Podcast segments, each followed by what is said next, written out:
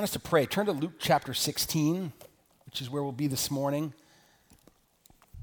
I'm Kenny, one of the elders here. If you're visiting with Grace or fairly new here and wondering, there's someone different up here every Sunday, it's by intention.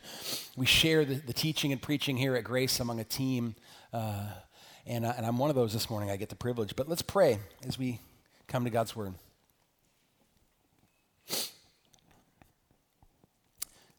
Lord, we've sang a lot of truth, truth this morning that uh, if we believe it and we uh, rest in it, can give us life and hope and uh, spurs us on to eager to be eager and zealous for good works. So Lord, we, we pray that you do that this morning. Uh, Lord, we acknowledge that where sin runs deep, your grace is more. And if we're really listening to Jesus' words this morning, uh, we're going to be made aware of ways that sin runs deep, maybe even become aware of sin that we've not been aware of. And Lord, we need the reminder that there's more than enough grace to cover all that sin. And Lord, it's also true that without you, we fall apart. If we don't abide in you, we can do nothing. You're the one who guides our hearts. So I pray as we hear Jesus' instruction and guidance here in these verses this morning, that we'd have teachable hearts, we'd be open to correction, even rebuke. You'd make us repentant and gra- grateful and humble and thankful to be your servants. I pray this in Jesus' name. Amen. All right, well, we've been saying this for weeks here in the Gospel of Luke that where is Jesus headed right now in the Gospel of Luke? That's right. He has set his face toward Jerusalem. He's no longer traveling from t- village to village, sort of around the whole area of Galilee and surrounding areas, but he, with this growing band of followers, 12 in particular, whom he's named apostles, who will f- play a s- specific role after his death, resurrection, and ascension, are all with him on the road to Jerusalem. And if we remember back in chapter 9, um, he's headed to Jerusalem to accomplish his own exodus. Do you remember that line? In chapter 9, the transfiguration, Jesus went up on a mountaintop with Peter and James and John, and the glory of God sort of settled on this mountaintop in clouds. And, and, and there was this experience where these three disciples got to see sort of the veil pulled back at Jesus' divine glory. And Moses and Elijah appeared, and it said, We're speaking with Jesus about what he was about to accomplish in Jerusalem, his exodus, his de- departure. We've been recently in our reading plan at Grace, been reading through the book of Exodus and reminded of the first Exodus that Moses led. Um, and it had me thinking about words that Moses gave to the nation of Israel once they had left uh, Egypt and they were on their way to the land. And these words are in Deuteronomy 6. I want to read them here for a minute. God had delivered them from slavery in Egypt, but they weren't home yet. They were on the way to a land of promise to live as God's chosen people. And so, after delivering the law to Moses, Moses tells the people this uh, These words that I command you today shall be on your heart. You shall teach them diligently to your children, and shall talk of them when you sit in your house, and when you walk by the way, and when you lie down, and when you rise. Why? Lest you forget the Lord who brought you out of the land of Egypt, out of the house of slavery. It's the Lord your God you shall fear. Him you shall serve, and by his name you shall swear. Well, here in Luke 17, Jesus is heading to Jerusalem to accomplish his own exodus, and he knows what it's going to require of him. It's going to require of him that he give his life as a ransom to bear the wrath of God that we deserve for our sin at the cross, to redeem us out of slavery and bondage to sin and death and hell. And he knows that after that, he's going to ascend to the Father, and the Father's going to pour the Holy Spirit out on his disciples, on these very people who are following him to Jerusalem, and on and on to the disciples who will be made through their ministry. And they're going to be sent out to the ends of the earth through the Great Commission to take the land. Not in battle with swords and spears, but with the Word of God, the sword of the Spirit, the good news of what Jesus has accomplished in a world that is still um, under the, the, the influence of the enemy.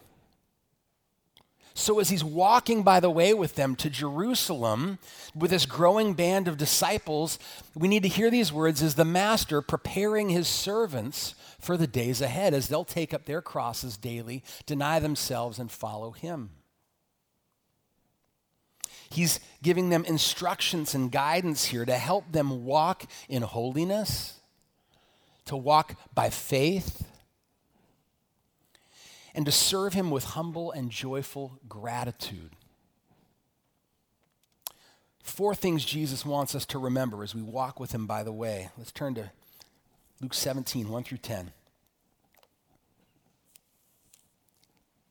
Jesus said to his disciples, so now in the last chapter, he's been speaking sometimes to Pharisees who are, are sniping from the outside and then turning to his disciples. But here, the focus here is just his disciples he says to his disciples, uh, Temptations to sin are sure to come, but woe to the one through whom they come.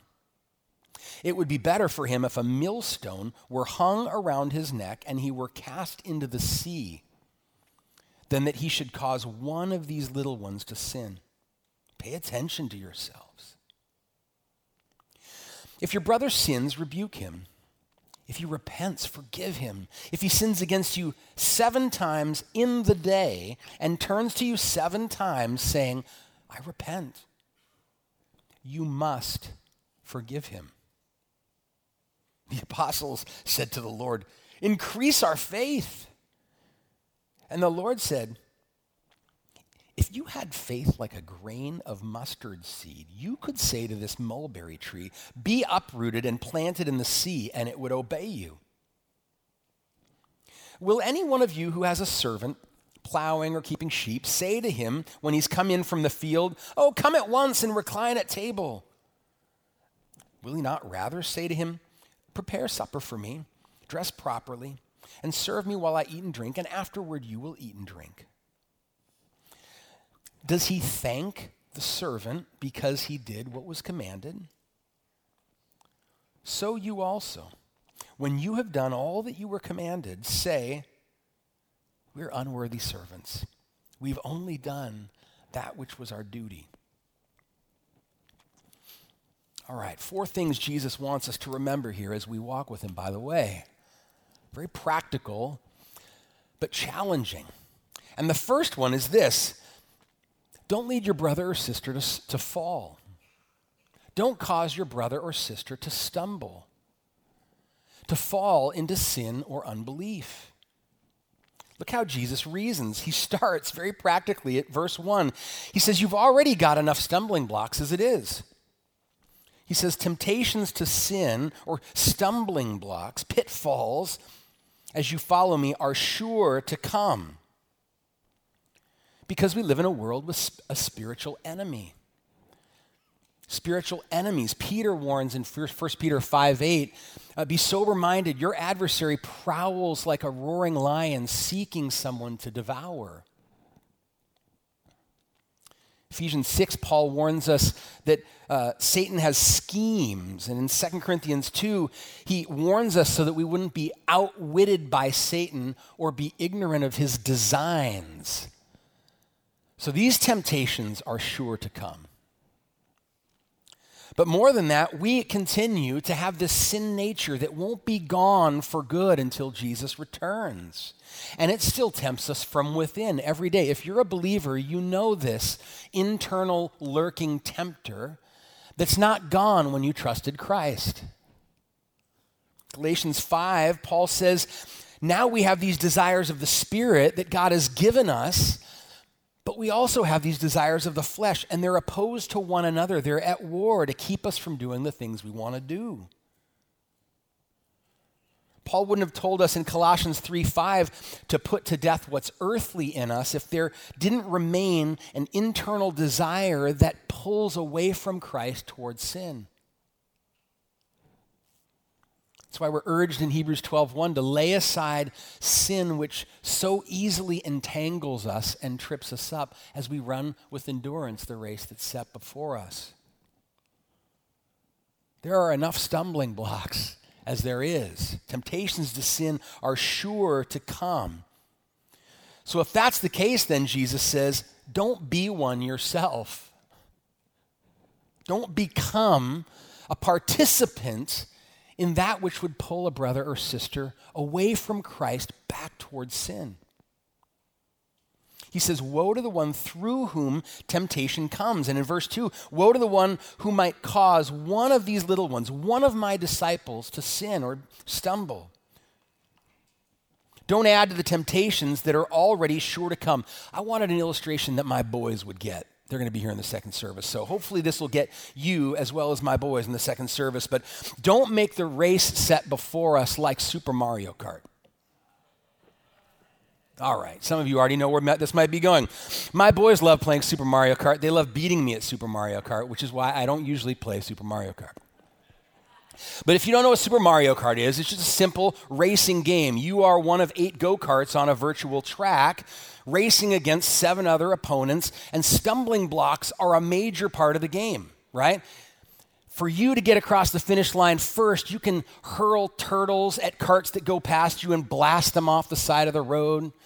You can drop oil slicks and banana peels and smoke screens behind you so people spin off into the, the walls and let you cross the finish line first.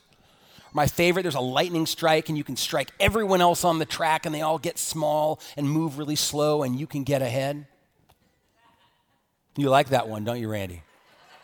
I know Randy's laugh. It's a lot of fun in a, ra- a video game race that you want to win.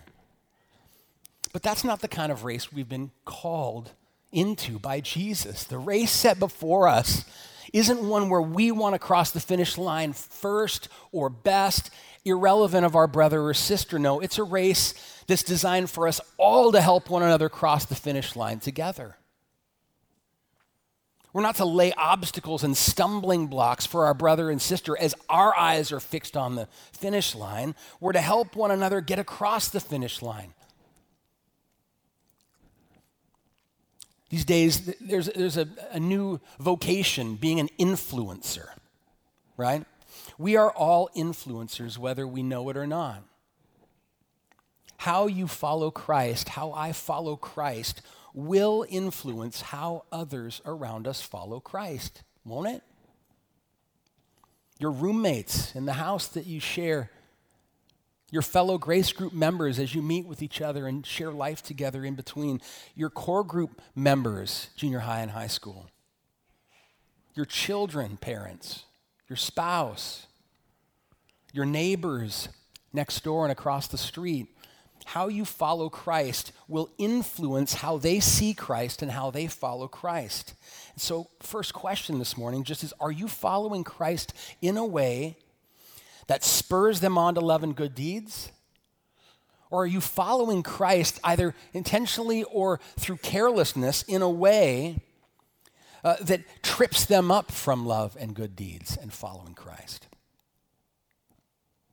Have you considered that following Christ, even half heartedly, just going through the motions, not only is a detriment to you, but to the brothers and sisters that are around you? Or have you thought this morning how you might be influencing a fellow believer to sin against their own conscience as you boldly live out your freedom in Christ? Just thinking about yourself and not who's around you.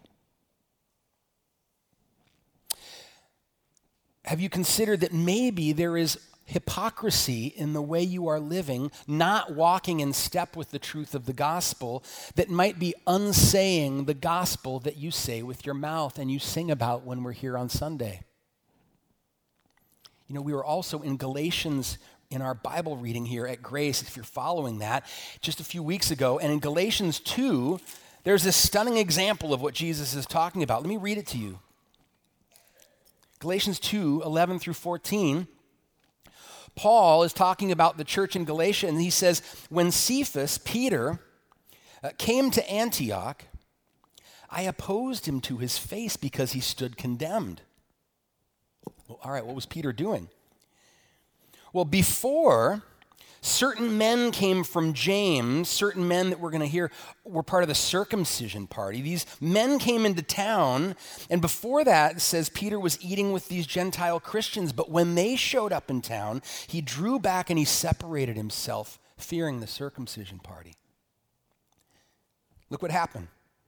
And the rest of the Jews, Jewish Christians, acted hypocritically along with him, so that even Barnabas was led astray by their hypocrisy. But when I saw that their conduct was not in step with the truth of the gospel, I said to Cephas before them all, If you, though a Jew, live like a Gentile, not like a Jew, how can you force the Gentiles to live like Jews? See the stumbling blocks here? Peter's hypocrisy, motivated by fear of man, was shooting turtle shells in both directions. These Gentile Christians, probably new believers, are enjoying meals together with Peter and the others, and all of a sudden, through his actions, Peter is saying to these Gentile Christians that trusting in Christ alone is not enough. Because you don't act in these other ways like Jews, you are unclean and not worthy of me sitting at a meal together which is a false gospel. It's the reason he wrote the letter to the Galatians. He's unsaying with his actions what he's saying with his mouth. But it's worse. The Jewish Christians around him follow his lead, even Barnabas, and they join him in participating in Satan's work. And Paul calls him out, which we're going to get to in a minute. It's, it's the next instruction that Jesus gives us for exactly what Jesus is warning about here. Don't be one through whom temptations to stumble come. Back in our passage, then Jesus adds an or else. By the way, every time Jesus gives an or else, he does so in love. Every or else, every warning of Jesus is a warning of love. But he adds an or else. He says, pay careful attention to yourselves in verse 3. But verse 2 is the or else. A fate worse than death, he says, awaits those who do not repent of participating in Satan's work in leading my little ones away from me into sin. Read it. He says, verse 2 it would be better for him if a millstone were hung around his neck and he were cast into the sea than that he should cause one of these little ones to sin. In other words, not just a fate worse than death, a fate worse than a really horrible death. a millstone tied around your neck. Raise your hand if you've ever seen a millstone, like in real life. I mean, real life, not Google image. I'm impressed. That's more than I imagine. We don't te- tend to see millstones around in our day. But here's a, here's a good example. It's the upper one, that big round wheel that that donkey is pulling around in a circle to grind grain. Jesus uses this very vivid image. He doesn't just say, it would be better for you to die. He says, it would be better if one of those were tied around your neck. Can you imagine that thing being tied to a rope around your neck and then you being pushed overboard on a ship? That is terrifying. And it's supposed to be. Jesus wants to, to imagine that and hear him saying, Sin is no joke. Unbelief is no joke. Leading another disciple into sin and unbelief is no joke. There's a worse fate than that for those who will not repent of being part of that satanic work, which it is. So pay close attention to yourself. So I want us to pause for a minute and ask the Lord Are there any ways in which I'm guilty of what Jesus is describing here, either intentionally or through just careless living? Just take a moment quietly. Lord, do I need to see myself here? Confess it and repent. Say, Lord, help me. I don't want to be a stumbling block.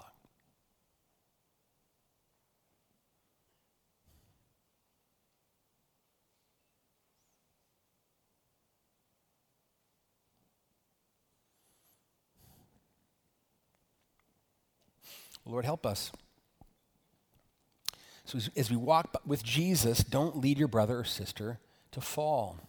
But rather, in verses 3 and 4, the complete opposite. Don't trip them up, but instead help your brothers and sisters when they, when they fall.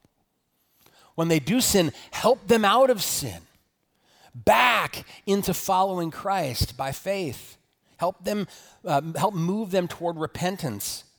And we see this, this cycle, this three step cycle that starts with step number one rebuke, which might make us feel a little uncomfortable. If rebuking someone doesn't make you feel uncomfortable, that's a whole other issue, right? You probably need to, to dial it back a notch. But for most of us, probably the feeling of, of the, taking the courage and, and, and confronting and rebuking um, is, is off putting. But he says, Jesus says, if your brother sins, re- rebuke him, call it out. Verse 4, he clarifies, I think specifically he has in mind if your brother sins against you. There, there will be times where we need to call out one another's sin, even if it hasn't been directly against us in love. But I think Jesus specifically here is just saying, just, just as far as people, your brother sinning against you, if they sin against you, uh, rebuke them. Don't just brush it under the rug. I want us to think first about the motive of the kind of rebuke Jesus would be talking about. It's love. It's the earnest desire to quickly move to the, the second step, which we're about to get to. It's the desire that this would be responded to with repentance and reconciliation and restored relationship. I love Mark Dever, I was listening to this last week. He said, um, This kind of rebuke should be, I love you, in the form of, watch out. This is a loving rebuke. Psalm 141, verse 5, uh, the psalmist says, Let a righteous man strike me, it is a kindness. Let him rebuke me, it's oil for my head, let me not refuse it. Well, the reason that that kind of rebuke is considered a kindness is because it's offered as a kindness. It's offered in love by someone the psalmist trusts and realizes this is help. Why would I refuse this? Before we consider, though, us giving righteous rebukes, I think we need to ask ourselves are we also prepared to receive them? Are we willing to hear from brothers and sisters who love us at times a rebuke for our own good? So, the motive behind this rebuke is love. The manner of this rebuke, then, I think, should also be love, lovingly that we offer rebuke lovingly, that the tone and the manner and the posture with which we might do this with one another communicates the motive. So we don't rebuke one another by shaming one another, rubbing their nose in it, browbeating them, or scolding them. We don't exalt ourselves in the process trying to boost our comparative righteousness, as Rob described it a few weeks ago. No, but in love, we, we bring it up, we call it out. Jesus also gave us guidance back in Luke 6 that we should, before we even do this, take inventory, right? Do we have any logs in our own eye that we need to remove before we open our mouth to point one out in our brother? But also, even here, I think it's implicit that these rebukes should be direct and personal. He says, if, if your brother uh, sins against you, rebuke him.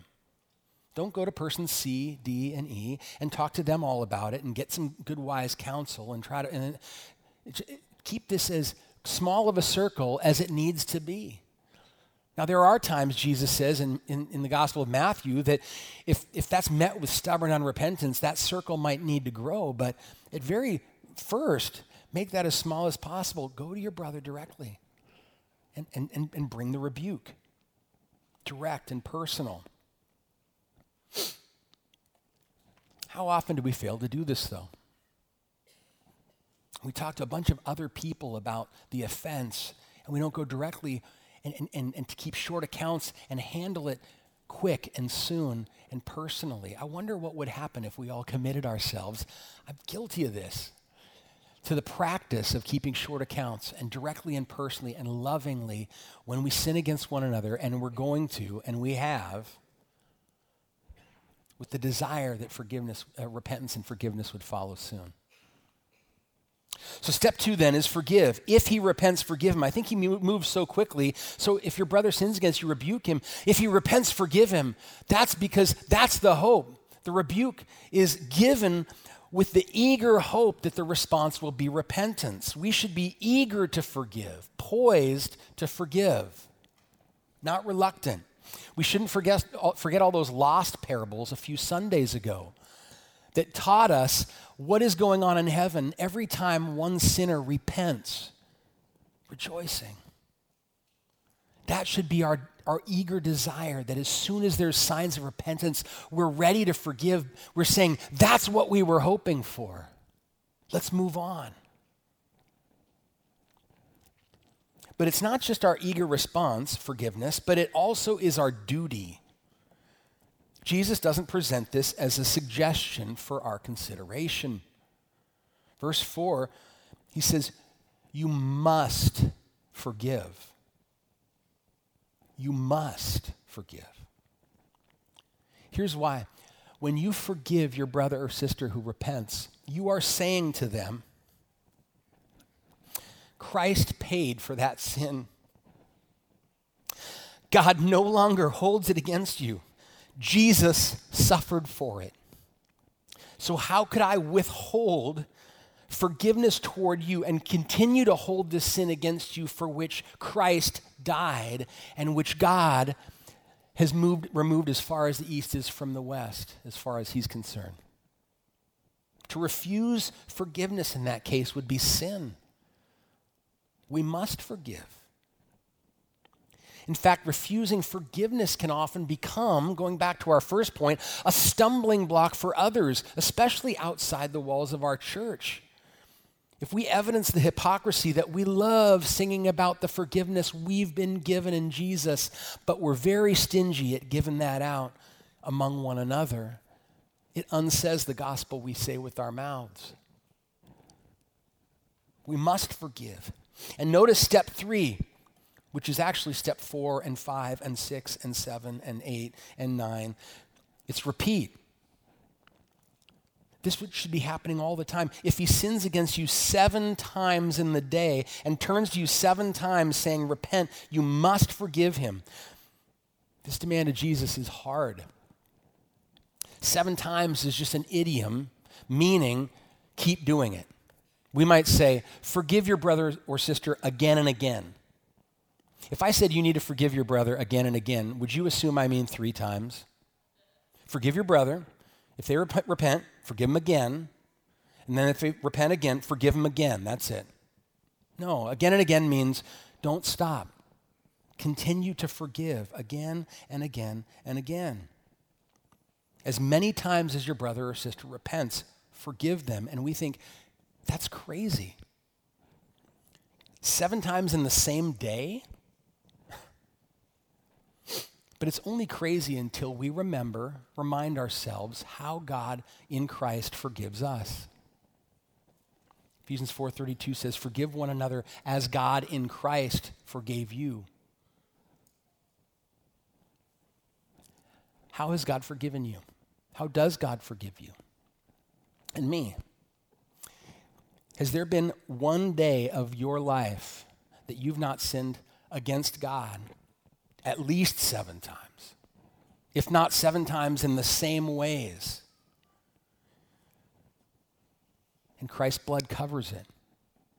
As we repent again, our whole Christian life is one of repenting our way forward until Jesus returns or he takes us home.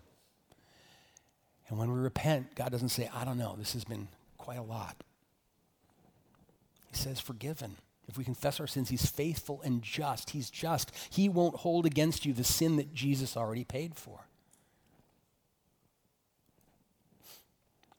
If we're to have any hope of forgiving, we need to remember the mercy of God that we sang about this morning that is greater than all our sin. And we need to understand that as applied to ourselves, and it needs to seep way down to those parts of our heart that are prone to resent and hold grudges and uh, be easily offended and to feel proud and hold double standards. And we need to let the, the forgiveness that God has shown us in Christ transform us in a way that we're eager And it's our privilege, not just our duty, to forgive. Just briefly, I wanted to apply this in sort of two directions, depending on what chair you might be sitting in this morning as you're hearing this. Maybe this morning you're sitting in the I've been sinned against seven times in the day chair. There's someone who sins against you repeatedly in the same sorts of ways, and it's gotten harder and harder to forgive. Even if they've repented and they, and they acknowledge it and they, uh, they confess it and they apologize, it's getting harder and harder. And you might hear this demand of Jesus and just say, This is unreasonable, Jesus. This is unfair. I want to say two things. First of all, Jesus is not speaking of the sin of abuse. I think at times people have suffered ongoing re- abuse, thinking Jesus is calling me to just keep forgiving and just to stay silent, and he's not. Love toward your, a brother or sister who is abusing you takes a different form. It's not loving to allow that abuse to continue for the abuser, for you, and for anyone else that that person may sin against. It needs to be confronted, and not just directly and privately. Understandably, you need help. If that's you this morning, I want to reiterate what Rob said a couple of Sundays ago.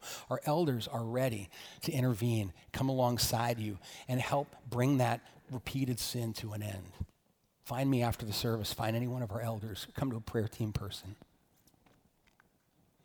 But with that qualification, we still need to hear Jesus demand um, with the weight that it carries. If you are in the I've been sinned against seven times in a day chair, you're probably tempted to want to qualify Jesus' demand even more. And I want to encourage us not to blunt Jesus' words.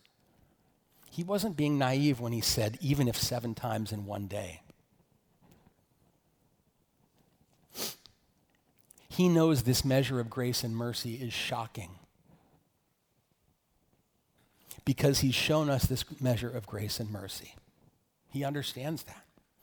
And he's calling us to reflect it as those who have been the recipients of this shocking grace and mercy.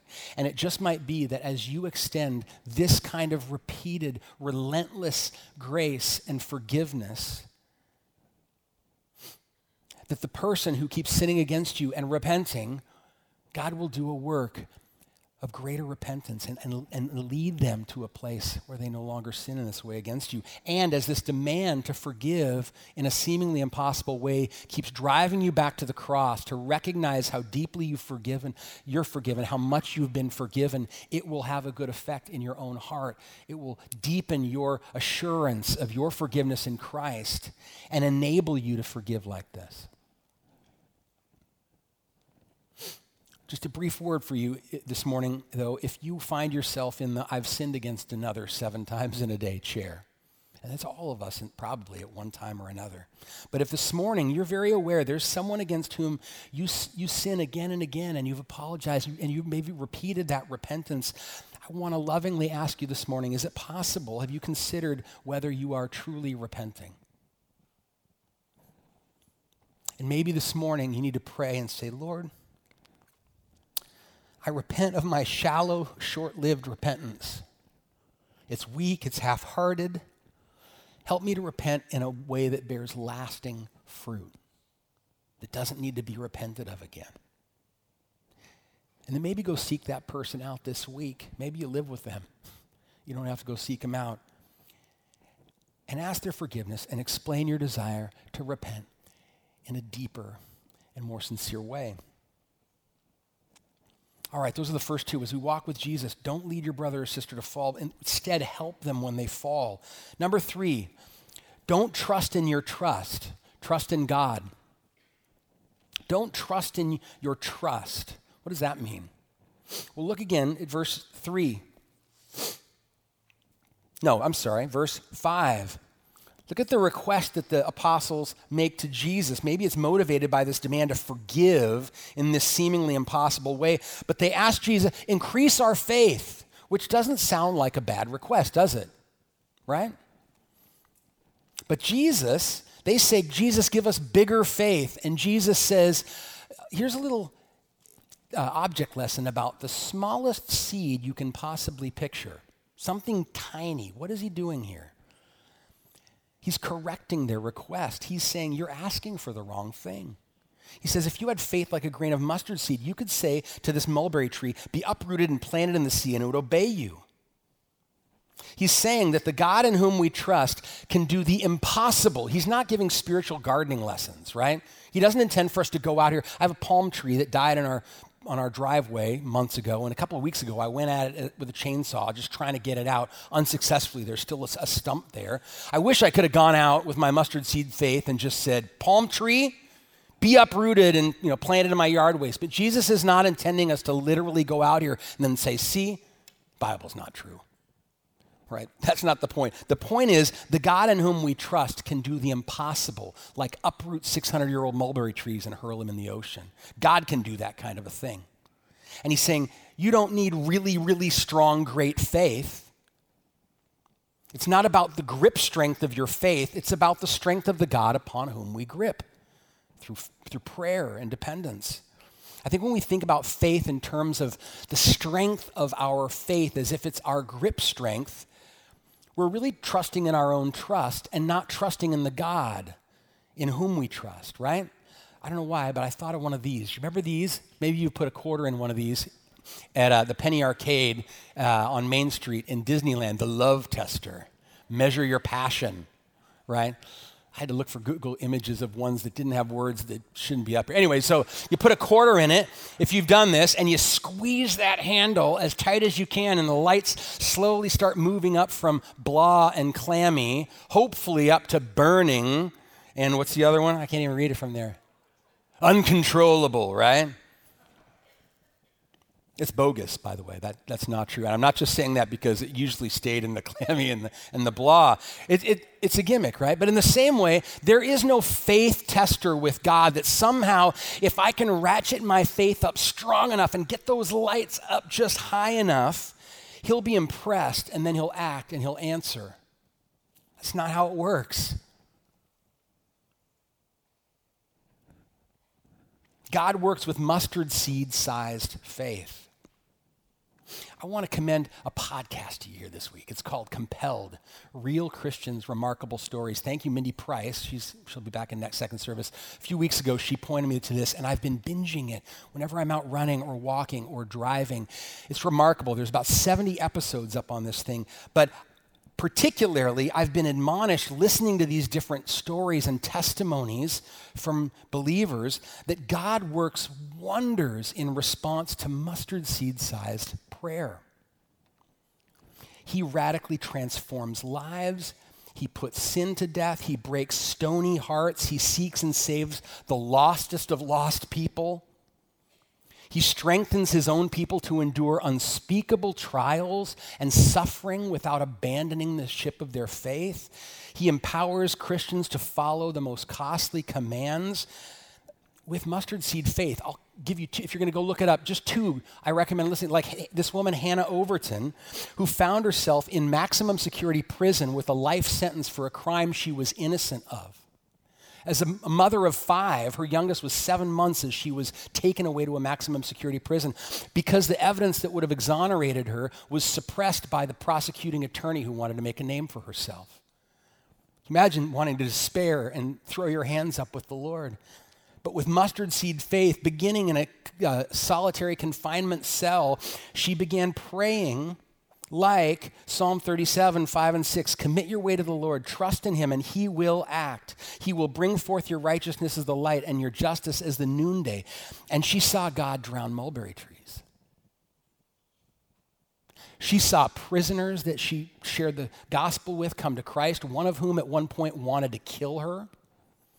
She saw one of the attorneys who had been working the case against her. She wrote a letter after a couple of years it took her for the Lord to give her the sort of the courage and the, and the, and the forgiveness in her heart to send this prosecuting attorney a letter that says, I've released this, the just injustice of this case into the hands of God who will avenge. So I can freely forgive you. And that attorney came to the prison and to meet with this woman. For seven years, she endured. And finally, the justice was brought to light and she was freed. And she has this ministry to women in prison now that she's established. It's phenomenal. God drowning mulberry trees. The other one, you'll just have to go listen to herself, but Laura Perry in her 30s after believing the empty lies that surgically transitioning from a, being a biological female to present as a male would fill the empty void of happiness lack in her heart. And it's the most amazing story. I won't give, give it away. Go listen to it. But through unbelievable events, she ends up uh, not looking for it, but being presented with the Word of God in a way that God made her alive with Christ in a radical way. God drowned another mulberry tree. With mustard seed faith, I want to ask us this morning. We, I'm sure if we took the time to just start making a list, that we have mustard, uh, mulberry trees that we desperately long to see God hurl into the sea. Maybe it's freedom from an addiction or sin. A loved one whose heart is so hard toward the Lord that you can't imagine them repenting. Maybe it's costly demands of Jesus that just seem impossible for you to obey and live out. Or trial that you're suffering right now, or trauma in your past that threatens to sink your faith because you just can't imagine how God could mean for good what people have meant for such evil. But the good news is you don't need great faith this morning. Just genuine mustard seed faith will do. Jesus isn't asking you to trust in your trust, but to trust in Him. And last one, I won't take long. Don't serve Him for His thank you, but serve Him for His well done. Verses 7 through 10. Don't serve Jesus for His thank you. Why would I say that? Well, look at what He says in this last little parable. He says, Will any of you who has a servant plowing or keeping sheep say to him when he's come in from the field, Come at once, recline at table? Will he not rather say to him, Prepare supper for me, and dress properly, and serve me while I eat and drink, and afterward you will eat and drink? Does he thank the servant because he did what was commanded? So you also, when you've done all that you were commanded, say, We're unworthy servants. We've only done what was our duty. Even if, Grace, you were somehow able to do all that Jesus commands you, Jesus will never be indebted to you. I think everything hangs on the question, the answer to question in verse 9. In, in the story, will the ma- master thank the servant for having done his duty, what was commanded? And the implied answer is no, he, he won't say thank you. Why? Because he was doing his duty. And Jesus says the same is true of every disciple. Even if somehow we were able to do all that he commands, and we won't, but even if we were, even still, Jesus would not thank us because we owe him that. And he doesn't thank us not because he doesn't love us, but because he's all sufficient. He doesn't need us. He owes us nothing. We owe him everything. He's given us life and breath and everything. And on top of that, he's given his own life as a sacrifice to turn away the wrath that our sin incurred from a holy God. We will never repay that. If we serve Jesus out of the mindset, Jesus, thank you, you've done so much for me. Now it's my turn. I'm going to do for you. Sit back, Jesus. We're living for his thank you. To pay him back, like the debtor's ethic. Oh, Jesus, you scratch my back. Now I'm going to scratch yours. Jesus didn't scratch our backs, he saved our souls. How could we ever repay that? Instead of serving Jesus for his thank you, we're to serve him for his well done, which is different and better. Our service might not merit Jesus' thanks, but it can absolutely please and delight him. I'll give you just one example. Colossians 1:10 Paul says, "Walk in a manner worthy of the Lord, fully pleasing to him." Bearing fruit in every good work and increasing in the knowledge of God. He wouldn't urge us to do that if we couldn't live in a way that actually pleased Jesus, that delighted him. What is it about this kind of fruit and these kind of good works that um, please Jesus? Well, when it's, it's when these things come from the love and delight that recognizes we're unworthy servants. Not worthless servants, created in the image of God, but unworthy, undeserving. We deserved hell, But Christ died to welcome us back into his kingdom and put us to work in eternally lasting, meaningful ways to be part of his glorious kingdom. We don't deserve to be on God's team, to be included, to be used by God. It's a privilege. So it's our pleasure. But wait, verse 10 says it's our duty. How can it be our pleasure if it's our duty? And here's what I would say to say we've only done our duty is not to say we've only served you out of duty. That's not the same thing. Because the difference is this when we understand that our duty is a privilege that Jesus died to give us, works created, planned in advance that we might walk in them, when our duty is a privilege, our duty becomes our pleasure. I want to close with this. This little parable of the unworthy servant this week has blown my mind as I've thought about two other parables of masters and servants that Jesus tells one in Matthew and one earlier in Luke that we've already looked at. The one in Matthew is the one where the master comes back um, and commends the faithful servants with the words, Well done, good and faithful servant. They were unworthy servants. And the master didn't come back and thank them for having done their duty, but he does come back and say, Well done. And in Luke 12, the parable that came to mind is the one where the master returns to find servants who are awake and eagerly serving him and waiting for his return. And he does what this parable in Luke 17 seems to imply he never would. In that parable, Jesus, the, the master in that parable does what Jesus one day is going to do when he returns. He will dress himself for service, have them recline at table, and he will come and serve them not as a thank you, but as a well done. It's Jesus saying, you, you walked by faith. You treasured me. You knew that you could never have served me in any pleasing way until you understood that I serve you as the servant king. But understanding that, your duty became your privilege, which became your pleasure, and that magnified my mercy. It showed my grace and glory to others in the world. Enter into the joy of your master. That is worth serving Jesus for. That's way better than a thank you. So as we walk by the way together with Jesus, let's pay close attention. Let's, let's not live carelessly, Grace. Let's pay close attention to the way our following Christ will influence others around us. And let's not make them stumble. Let's help one another when we fall. Let's be quick to keep short accounts, forgiving one another as Christ has forgiven us. Let's remember our faith is about the God we trust in, not the greatness of our faith. And let's then pour out our hearts to Him and wait for Him to act.